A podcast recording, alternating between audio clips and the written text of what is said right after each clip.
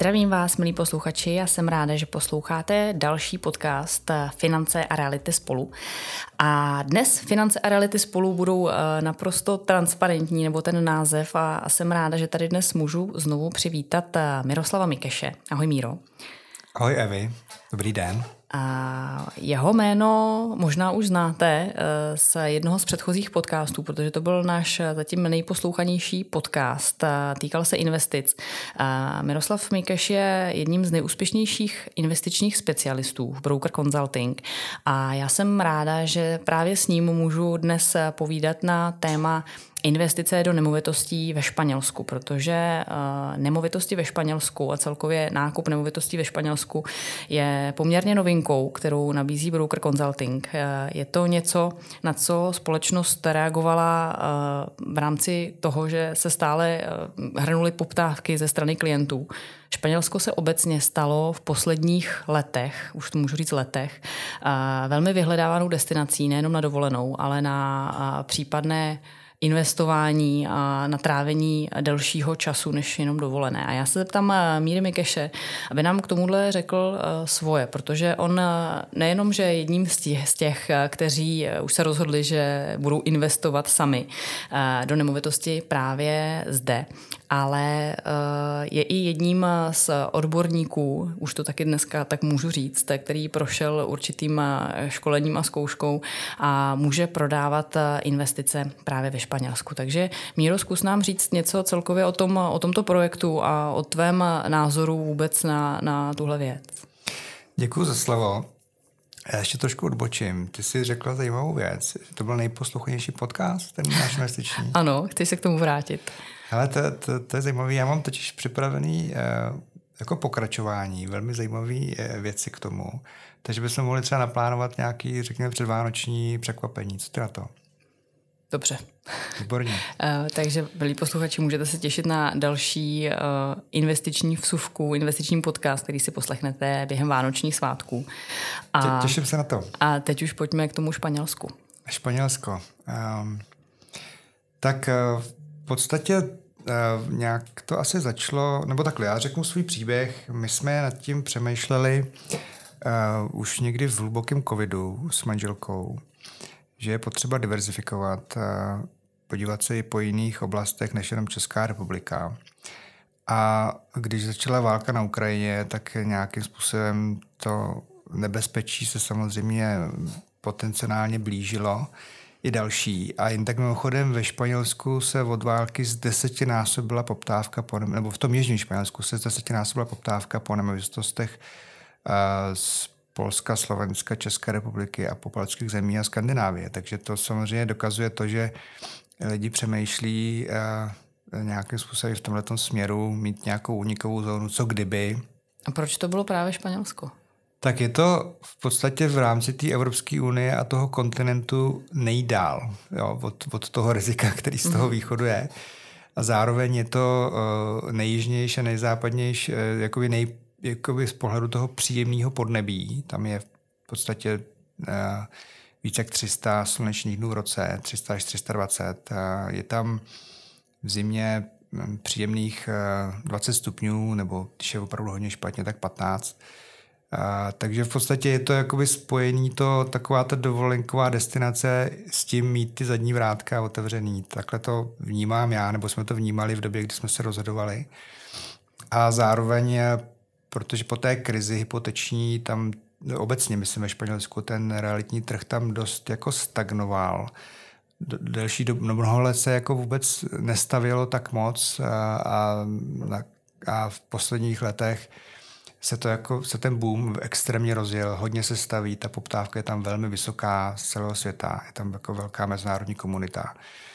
A my jsme vlastně zaznamenali i poptávky od klientů a proto se společnost Broker Consulting rozhodla na ten trh stoupit a, a, a vlastně přinést to bezpečí uh, toho trhu s tím nákupem nemovitosti. Já bych úplně nezmiňoval slovo investice, protože to je ošemetný. Nicméně hrozně důležité bezpečí. Jen tak pro zajímavost, uh, je to neregulovaný trh, uh, je tam celá řada možných nebezpečí, co se týče těch, toho procesu nákupního, tak je dobrý mít prostě ten právní dolet a všechno ošetřený. Té Andaluzii je 50 až 60 tisíc nemovitostí, které jsou v takové jako šedé zóně, buď úplně na černo postavení, nebo tam, nebo tam jsou nebezpečí, které se objeví potom při přepisech té nemovitosti nebo při vyřizování z úřady a tak dále. Takže to je, to je potřeba jako mít jako extrémně ohlídaný tyhle ty věci.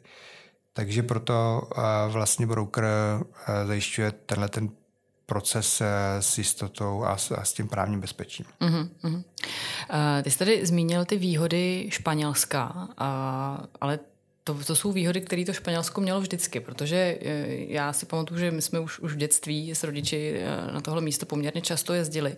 Pak mi tam i nějakou dobu žila sestřenice, takže, takže to místo docela znám.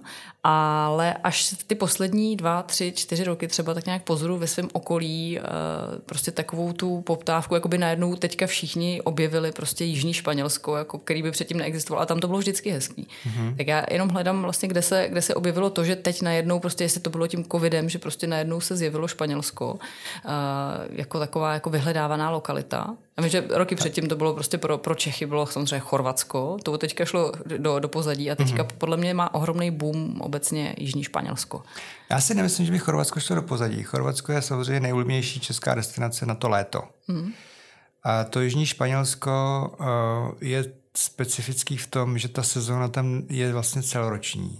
Je to vlastně golfová oblast, takže uh, lidi, co se tímhle sportem zabývají nebo obecně jako rádi lítají za teplem a nechtějí letět daleko, protože tohle je tři hodiny z Prahy. Tady v podstatě já, když se rozhodnu, tak tam můžu být uh, pomalu stejně rychle na večeři, jako kdybych jel do Krkonoš. Jo, no, na druhou stranu nebo, Prahy dneska. Nebo, nebo na Lipno, jo, když, to, když to vezmu. No, vlastně. Takže je to jako velmi, velmi blízko.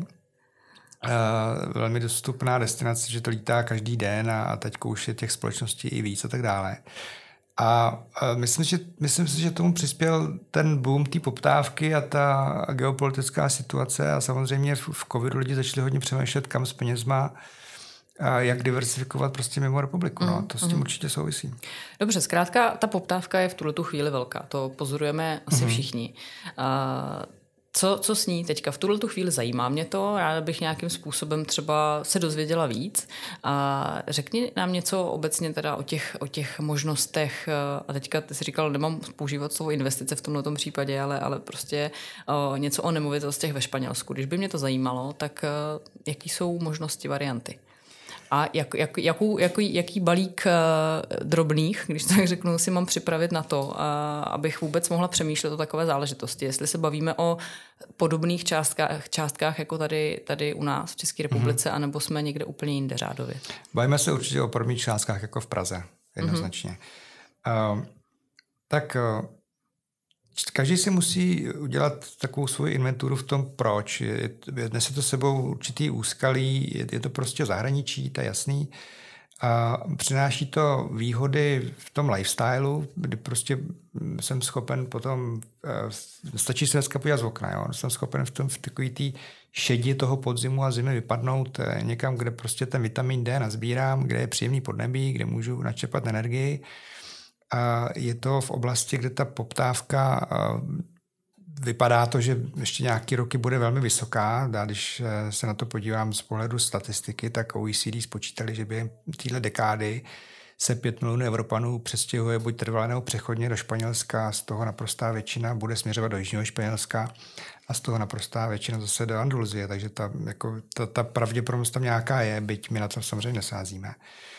A co se týče těch cen, tak eh, je tam samozřejmě veliká variabilita. Eh, může, já bych jako řekl, můžu nad tím začít přemýšlet od nějakých pěti milionů korun nahoru a pokud chci už potom, záleží samozřejmě na lokalitě a na tom, jak velký apartmán nebo případně dům nebo něco, co jako lidi vyhledávají, tak to může jít i do desítek milionů samozřejmě v, korunách.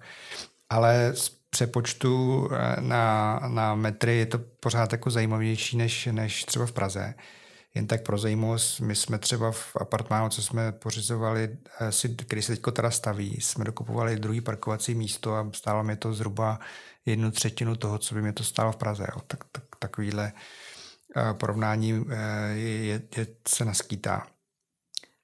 Je tam dobrý vědět, že ta užitná plocha se třeba počítá jinak než u nás. Tam počítají užitnou plochu přesně podle toho, kam můžu v, to, v té nemovitosti dát nohy. To znamená, odečítá se to z toho kuchyň, odečítají se z toho sprchové kouty a vystavení skříně které jsou eh, z pravidla už součástí té kupní ceny. To znamená, není to jako u nás, že si koupím nový byt ve výstavbě a musím si tam potom zařizovat eh, eh, skříně, kuchyň, plus dokupová parkovací stání a tak dále. Tady to je většinou, nebo na prostý většině případů už v ceně, včetně elektrických spotřebičů v top kvalitě, já nevím, Bosch a podobně. Často tam bývá v tom i dokonce i pračka se sušičkou, komplet e, vestavený e, skříně v, v ložnicích a tak dále. Takže vlastně co, co člověk potřebuje řešit, i aparkovací stání e, podzemí, takže co člověk potřebuje řešit navíc je maximální nábytek a, mm. a nábytek na terasu a podobně. Takže eh, cenově to jako je velmi atraktivní z pohledu toho, jak vlítly ceny nemovitostí v Čechách, speciálně v Praze a podobně. Zkrátka dá se říct, že, že pokud uvažuju o tom, že bych si pořídila nějaký já se teď bojím používat to slovo investice, když si... Ne, se to ale, ale když se rozhodnu, že bych chtěla investovat, uh, že bych si chtěla pořídit investiční nemovitost, které třeba nebudu žít, kterou budu nějakým způsobem pronajímat, uh, tak uh, už je na snadě, že je, je možný uvažovat jak o bytě v Praze, tak případně o bytě či potažmu apartmánu ve Španělsku, uh-huh. ne u Španělska. Baví, můžeme se bavit v podstatě o podobné mm, výši investice. Uh-huh. Určitě ano. A ty si eh, řekla velmi zajímavou věc, a na to lidi hodně slyší. Ta atraktivita v tom je jednak ta užitná hodnota, to znamená, může tam prostě vypadnout eh, od září do května kdykoliv eh, za tím sluncem a za, tím, za tou báčnou atmosférou a za tím mořem a tak dále. A druhá věc je, lidi jako můžou z toho mít eh, nějaký cashflow příjem. My samozřejmě, eh, takový disclaimer, nebylo by fér eh, lidem jako něco slibovat. My ani ne, nemůžeme vlastně komentovat cashflow příjem z toho, z toho těch pronájmů, protože ty projekty, kterými řešíme, se jsou teprve ve výstavbě a nikdo neví, jaká bude budoucnost, nemůžeme nějakým způsobem na to reagovat, takže by to nebylo fér, proto to neděláme. Nicméně dá se vycházet eh, z, z dat, které tam jsou k dispozici, ať už ze serverů eh, krátkodých pronájmů a tak dále. Dá se vycházet z toho, že tam je celoroční poptávka po, po pronájmech právě díky té golfové sezóně. Celá Andaluzie má nějakých 102 golfových hřišť, 147 je právě v provincii Malaga a je to, je to eh, velmi oblíbená destinace celosvětová, jakoby světových turistů právě za golfem a golfoví turisté tam utratí ročně přes miliardu eur. Takže když vezmu ty data, které jsou dostupné, tak si jako naskýtá ta příležitost. Mm-hmm. Jo. My vám samozřejmě neřekneme, jaká bude výnosnost, to si každý na základě těch dat musí spočítat sám, ale je to rozhodně atraktivnější, pokud se někdo rozhodne investovat, než třeba právě to Chorvatsko, kde ta sezóna je prostě krátká a přes mm. zimu tam jako z toho žádný příjem není možný nebo velmi omezený. Tady ta sezóna je letní velmi vysoká, protože eh, přes ty tři měsíce prázdnin, co Španělé mají, tak je tam prostě všude narváno a, a takže se to dá udat velmi snadno a, a zbytek roku od toho října do května je prostě ta golfová sezóna, takže jako mám vyřešenou stranu té poptávky. A teď, teď ale záleží, pokud teda někdo tímhle směrem bude uvažovat. Jo tak tam je celá řada proměných a můžeme my, my si můžeme koupit eh, apartmány ve stejné budově a budeme mít každý úplně jiný ten příjem, ten cash flow příjem. Proto my to jako neslibujeme, neřešíme a nebylo by to fair. Protože eh, to, ty proměny jsou, záleží, jakou zvolím agenturu, která se o to stará, může mít každý jinou. Záleží, jakou dostupnost tomu dám, to znamená, kdy tam budu chtít být já, kdy to dám jakoby na ten pronájem. Záleží, čím to vybavím. Já když to udělám prostě hezky designově a budu mít perfektní výhled na moře, ty to uděláš s IKEA a budeš mít horší výhled na moře, tak ten příjem bude diametrálně odlišný potom. Jo. Proto to jako nejde nějakým způsobem řešit dopředu. Ale každý si to musí nějakým způsobem zvážit a jako ta příležitost se samozřejmě naskýtá. Pokud eh, někdo někomu na trhu slibuje, že se mu na, na investice navrátí za 3, 5, 7, 10, já nevím kolik let, tak já bych byl na tohle velmi opatrný a bral bych to s rezervou samozřejmě. A, a, a takže to je ten cashflow, případný výnos. Pak je tady kapitálový výnos, eh, to znamená, jestli poroste hodnota nemovitosti. Jo, samozřejmě ta poptávka je pravděpodobně bude nějaký způsobem vysoká, ale na to se sázet taky nedá. My neumíme předpovědět budoucnost. Takže jako ne, pokud někdo někomu něco slibuje, já nevím, v jakých šílených procentech a, a, a rychlou návratnost nebo růst hodnoty nemovitosti, tak buďte opatrný a, a použijte zdravý selský rozum. Je to jako v investicích. Vždycky tam je nějaký riziko a to riziko je potřeba si nějakým způsobem zvážit nebo s tím kalkulovat dopředu. Mm-hmm. Ty už si tady několik eh, věcí zmínil o tom, co je potřeba, když člověk už si tam něco pořídí. A proto by mě teďka zajímala ta přidaná hodnota toho zprostředkovatele, tedy v tomhle případě společnosti Broker Consulting, potažmo tebe třeba nebo někoho z tvých kolegů. Jaká je, eh, jaká je tam ta přidaná hodnota? Protože zase já už bych se teda rozhodla, že do něčeho takového ty jsi tady teďka hezky o tom mluvil, eh, ukázal jsi mi krásný video, na který si mimochodem můžete podívat určitě, dá dáme odkaz eh, pod podcast, tak zajímá mě to, šla bych do toho, ale říkám si, to bude hrozně složitý vlastně teďka tamhle v angličtině nebo ve španělštině, prostě co si tady smlouvy řešit a tak dále. Tak předpokládám, že tady bude nějaký servis, který mi ulehčí celou tuhletu cestu k té nemovitosti. Mm-hmm. Je to tak? Ano, právě protože tam je taková džungle a my jsme tomu chtěli dát jasný rámec a, a pohodu a jistotu, tak se na ten trh stoupilo.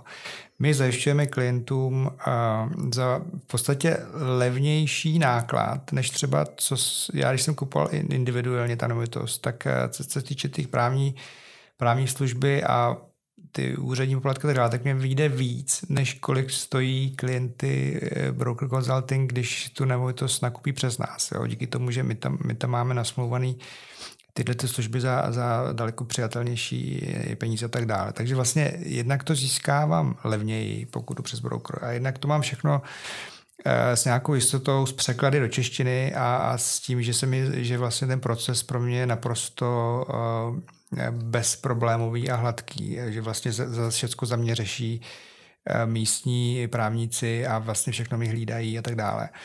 A to, to bezpečí a ta jistota je, je v tom neregulovaném trhu strašně důležitá. Mm-hmm. Takže tohle to vlastně je ta předaná hodnota naší společnosti, našim klientům. A teďka třeba pokročilejší investoři už, už budou vědět, já se zeptám jako uh, investor nováček, uh, když kupuju něco takhle v zahraničí, tak se bavíme eh, o nákupu v cizí měně, v tomhle případě v eurech, mm-hmm. tak uh, jak tady funguje, protože nemám, nemám celý ten obnos těch peněz, uh, chci to nějakým způsobem řešit uh, hypotéčně. Uh-huh. A jak, jakým způsobem tohle to funguje? Řeším si to tady u nás nějak na vlastní bázi nebo eh, v eurech v zahraničí? Uh-huh. Jak, jak tady ten proces vůbec funguje? Jo, když někdo to chce financovat. OK. Eh, je dobrý uh, uvažovat v rámci vlastního kapitálu. To, to je základ. Pokud, pokud si to nemovitost koupím a budu chtít potom zpětně jako profinancovat část těch vlastních zdrojů, protože třeba mám nějaký další záměr a tak dále. To je asi ideálnější stav, než do toho jít, že to budu kupovat jakoby vyloženě na páku, protože mm-hmm. samozřejmě tam jsou ty různé nebezpečí který, nebo, nebo rizika, které s tím souvisí. Ale obecně eh, je samozřejmě jedna možnost eh, vzít si hypotéku v Čechách, eh, pokud mám nemovitost, kterou můžu dát do zástavy českou. To je nejjednodušší varianta. Ten účel je nákup nemovitosti v zahraničí, dám bance v český nemovit zástavu českou a to, to je řešitelný a vel, velmi jednoduchý. Pak je druhá možnost eh, financovat eh, přes hypotéku přímo ve Španělsku. Jednak je tam složitější proces zkoumání té bonity, jo, ale pokud to mám vyřešený a projdu, tak, tak mám splnění A. A potom druhá věc je, že vlastně já, když do toho půjdu tímhle tím způsobem, tak nemám až do finále, dokud není postaveno, pokud to je teda projekt, který se staví, jistotu, že tu hypotéku vlastně budu mít, protože uh, ta banka, jako já se můžu nechat předschválit, my umíme už dneska ten proces jakoby řešit a tak dále, ale ve finále ta banka udělá odhad nemovitosti, až když je postaveno. Jo? Není to jako u nás, že, že se dělá budoucí hodnota že vlastně se podepíše úvěrová smlouva dopředu. Takže vlastně až do do doby, kdy to skutečně stojí a kdy se to ohodnotí, nevím, nebo nemám jistotu, že to financování proběhne stoprocentně. Je tam pořád jako nějaký, nějaký jako otevřený okno, s kterým musím počítat, proto je dobrý ten kapitál mít nějakým způsobem připravený, abych se dostal potom do úzkých. Jo. Takže my tohleto klientu vlastně nemůžeme slíbit, ale můžeme s tím pracovat v tom, v tom procesu, to znamená proskoumat tu bonitu, uh, předběžně a pak se bude zkoumat ještě eh, dodatečně ve chvíli, to bude jenom za rok, za dva postavený. Mm-hmm. A ve finále, když všechno klapne i s tím odhadem, tak pak samozřejmě to řešitelný do, do 50% eh, LTV, ty hodnoty nemovitosti, je ta možnost. Ale já bych byl s tím letím opatrnější a spíš se spolíhal na ten vlastní kapitál. Mm-hmm. Ty teďka jsi takový uh, nabitej těma, tím obecně investováním do nemovitostí, potažmo nemovitostí ve Španělsku. Ještě se tě jenom zeptám trošičku jenom mimo tenhle ten rámec. Je dobrý investovat především třeba do nemovitostí? Určitě ne, určitě je dobrý diverzifikovat. Pořád si zatím stojíš. Jednoznačně, jednoznačně. Tak jako ty, ty rizika jsou ve všech těch sektorech a nikdy není dobrý uh, sázet jakoby na jeden sektor nebo na, jed, na, jed, na jednu kartu.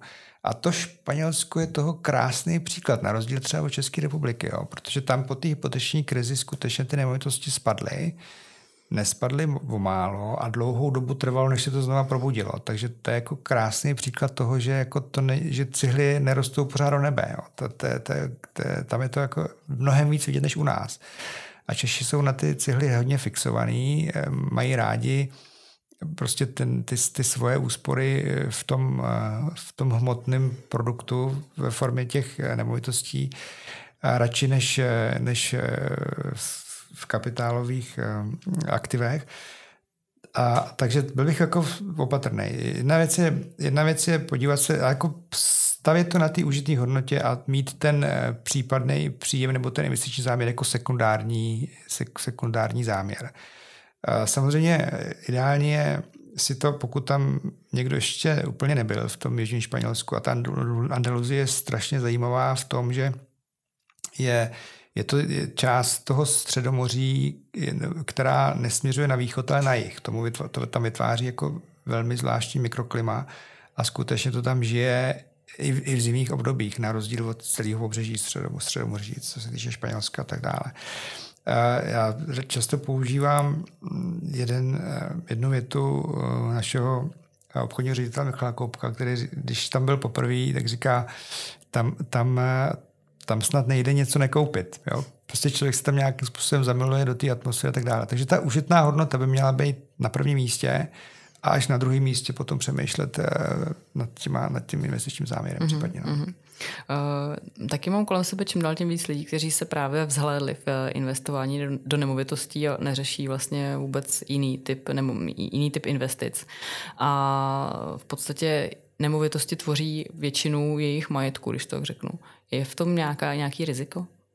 Z tvýho, z tvýho pohledu, teď se od prostě od Španělska, z tvýho pohledu investičního specialisty. Určitě to není správný. Ehm, Proč? Samozřejmě, když by hodnota nemovitosti klesla a na, klesla na dlouhou dobu, třeba i na 10 let nebo prostě nějakou další dobu, to, co se odehrálo v některých částech světa, tak člověk to může vysedět. Jo, to je, to je jasný. Ale jako nikdy není dobrý sázet na jednu kartu nebo na jeden sektor nebo, nebo na něco, co je vyloženě nematatelné. Protože teď třeba uh, přichází doba dluhopisová, ve chvíli, kdy začnou padat úrokové sazby. Uh, já si třeba myslím, že FED už může být eh, hotov s zvyšováním úrokových sazeb a je to otázka času během příštího půl roku, roku, kdy zase začne snižovat. Uvidíme, jak to bude s Českou centrální bankou nebo s ECB.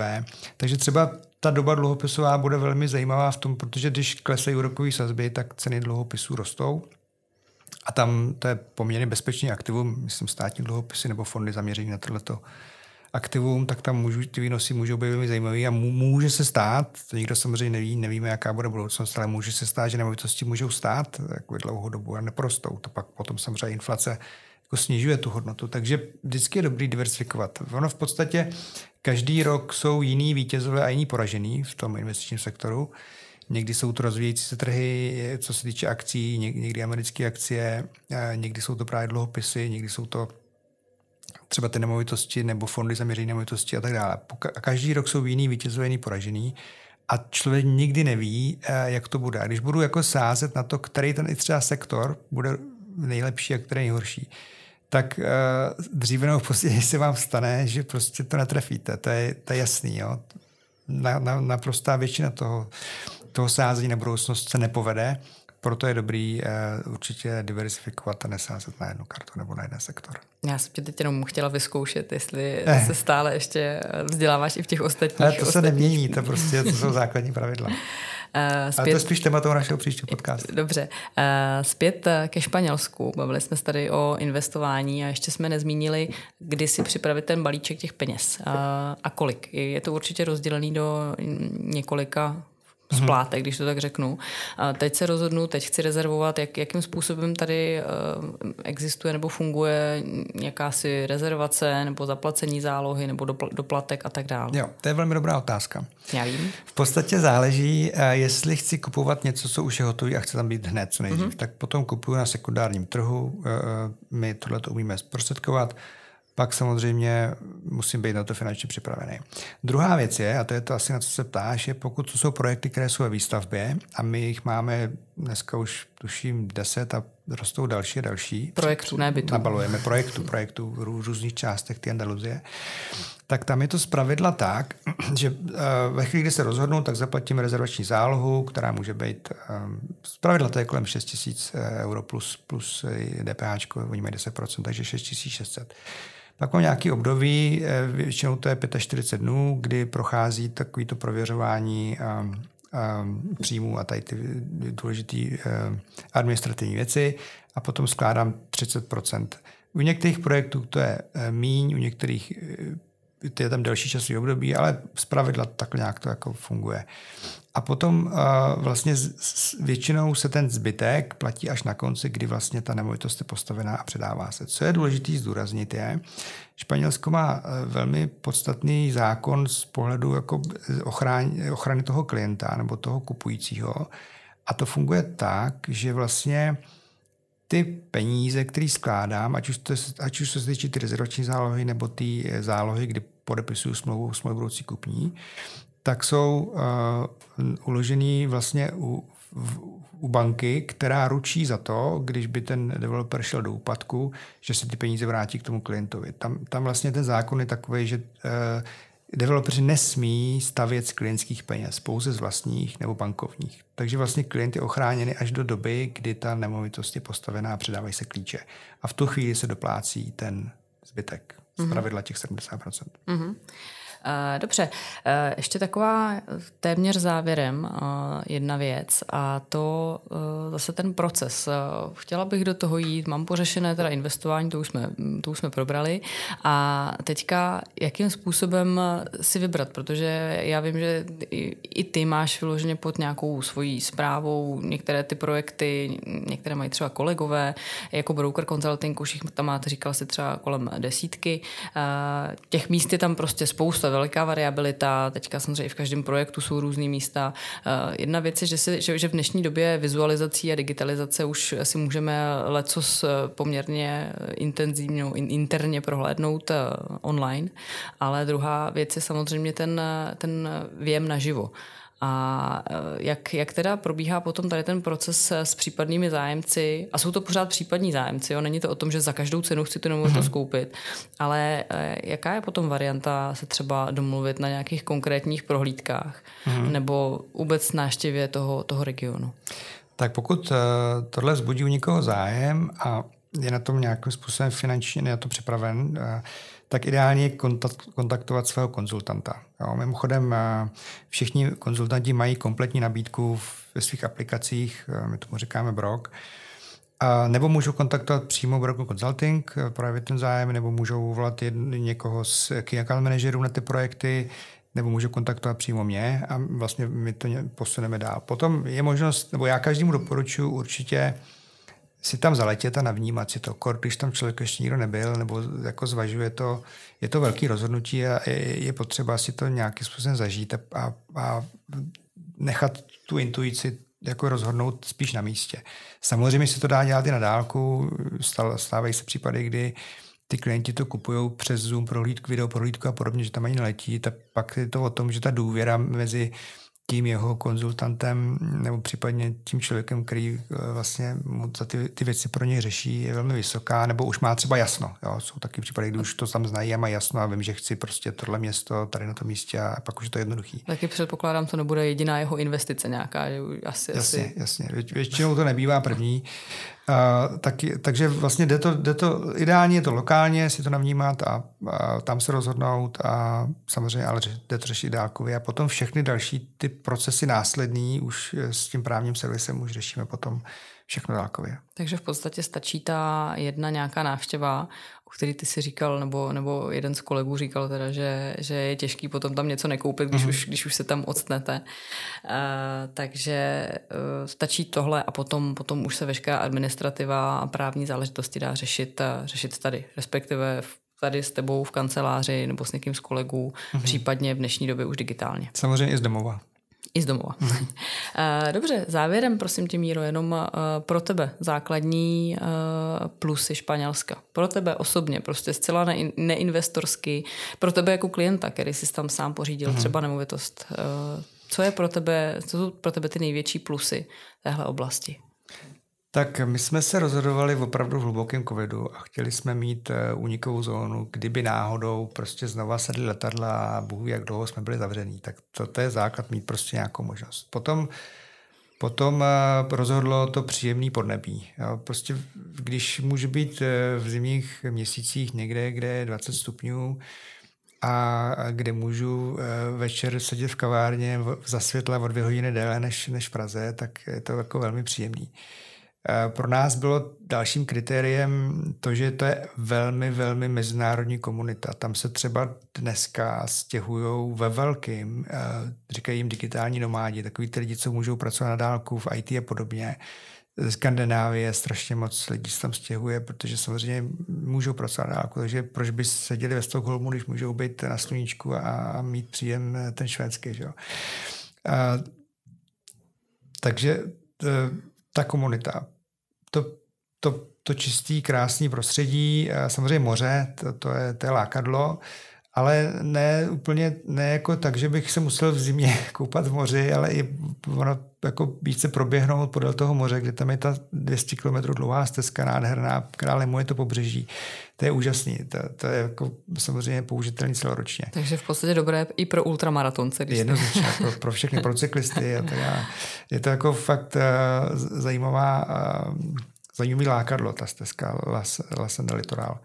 A potom v, ne, v poslední řadě je to protože většinu roku tam nebudeme, takže pro mě to samozřejmě mělo i ten smysl, že to pronajímat budeme a, a bude to z toho nějaký příjem. Já samozřejmě nevím, jak eh, zajímavý bude v dnešní době, protože je to budoucnost a ten projekt se teprve staví, ale můžu si nějakým způsobem předpokládat a vycházet z, toho okolí, co se, co, co se tam jako děje. Tak, eh, takže to bylo jako všechno win-win situace a kdyby náhodou kdyby náhodou uh, nebo, nebo děti můžou samozřejmě eh, navnímat i jak španělštinu, tak angličtinu, protože tam všichni mluví anglicky, takže můžou se tam jako učit. Pro nás je důležité to, aby ty děti měly nějaký mezinárodní rozhled. Takže prostě z těch všech věcí je to všechno win-win a, a doporučuji každému se na tím zamyslet. No. Dobře, já si myslím, že tímhle si i řekl takový závěrečný slovo, nebo chtěl bys ještě něco dodat eh, pro případné zájemce o investování do nemovitostí ve Španělsku? Tak pokud to zvažujete, obraťte se na nás, rádi vás provedeme celým procesem pod právním dohledem s jistotou a bezpečí. Perfektní. Děkuji za pozornost, Míro, tobě děkuji, že jsi dorazil a e, třeba se uvidíme někdy ve Španělsku nebo se uslyšíme u dalšího podcastu, třeba právě s Mírou o Vánocích na investiční téma. Díky moc. Já děkuji za pozvání a těším se na příští podcast.